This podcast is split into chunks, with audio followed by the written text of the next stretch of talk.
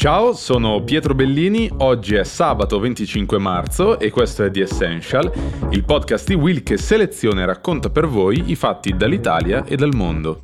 Oggi la selezione l'avete fatta voi. This episode is brought to you by Shopify.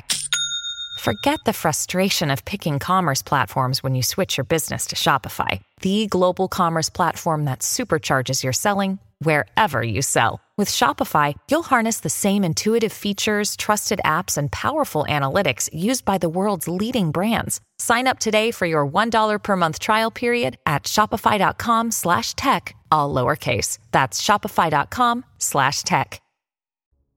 Partiamo dalla domanda di Antea Rondella che ci chiede di parlare della situazione di un paese che da anni sta affrontando gravi difficoltà economiche e politiche. Sto parlando del Libano. Negli scorsi mesi erano diventate virali le immagini di alcune persone che avevano preso d'assalto alcune banche per chiedere che gli venissero restituiti i risparmi bloccati. Questo perché dal 2019 il governo ha imposto un tetto massimo al denaro che può essere prelevato ogni mese e questo ha creato enormi problemi a tutte quelle persone che hanno bisogno di più denaro di quello che è consentito prelevare. A settembre una ragazza aveva preso d'assalto una banca per chiedere che le venissero restituiti i suoi risparmi, risparmi che servivano a curare la sorella malata di cancro. Dal 2018 a oggi la lira libanese ha perso più del 95% del suo valore.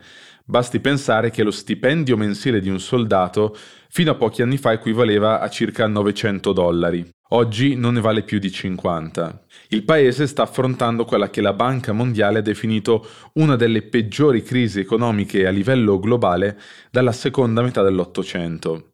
Pensate che nel 2018 il PIL del paese valeva 55 miliardi di dollari, tre anni dopo era sceso a 23 miliardi.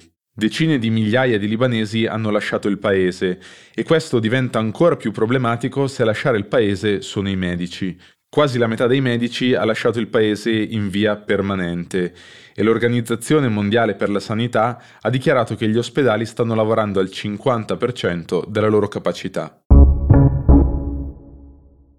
La seconda domanda ci arriva da Zara De Grassi, che ci chiede di parlare del possibile blocco di TikTok negli Stati Uniti. Giovedì c'è stata l'ultima novità di questo scontro che vede da una parte la piattaforma cinese TikTok e dall'altra il governo degli Stati Uniti. La teoria di fondo dei funzionari statunitensi è che TikTok possa diventare all'occorrenza uno strumento del governo cinese, che potrebbe approfittare della piattaforma per raccogliere dati sulla popolazione statunitense, oppure per lanciare e diffondere campagne di propaganda e disinformazione. Come già avvenuto per la rete 5G, il timore degli Stati Uniti è che le tecnologie cinesi possano costituire una minaccia per la sicurezza nazionale, tanto che il presidente Joe Biden è arrivato a minacciare una messa al bando di TikTok negli Stati Uniti. Giovedì il quarantenne amministratore delegato di TikTok è stato interrogato per ben 5 ore dai membri del Congresso degli Stati Uniti, che l'hanno incalzato con domande insistenti sulla relazione tra il social network e il governo cinese. Nel frattempo diversi paesi stanno introducendo misure restrittive nei confronti della piattaforma. Appena poche ore fa anche il governo britannico ha messo al bando l'app per tutti i funzionari pubblici del Regno Unito e già prima del Regno Unito la Commissione e il Parlamento europeo avevano invitato i propri funzionari a disinstallare TikTok dagli smartphone di lavoro. Anche in questo caso il motivo principale era stato quello della sicurezza dei dati. Ciao Pietro, ma quando torna Mia? La terza e ultima notizia di oggi è che lunedì Mia torna ufficialmente alla conduzione di The Essential. Io vi ringrazio per queste due settimane che abbiamo passato insieme e vi auguro un buon weekend.